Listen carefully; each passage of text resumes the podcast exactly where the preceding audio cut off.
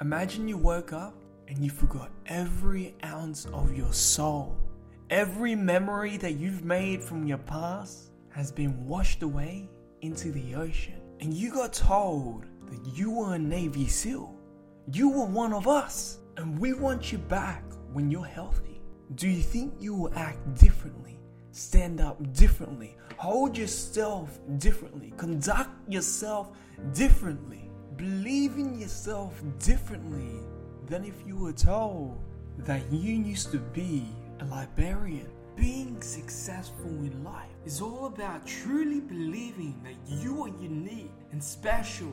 If you truly believe inside you and remind yourself that you are the best teacher in the world over and over again, you will eventually become the best.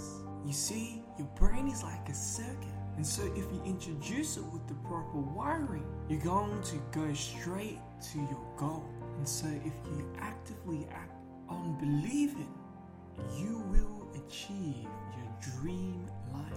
Remember to be yourself, love yourself, and peace out.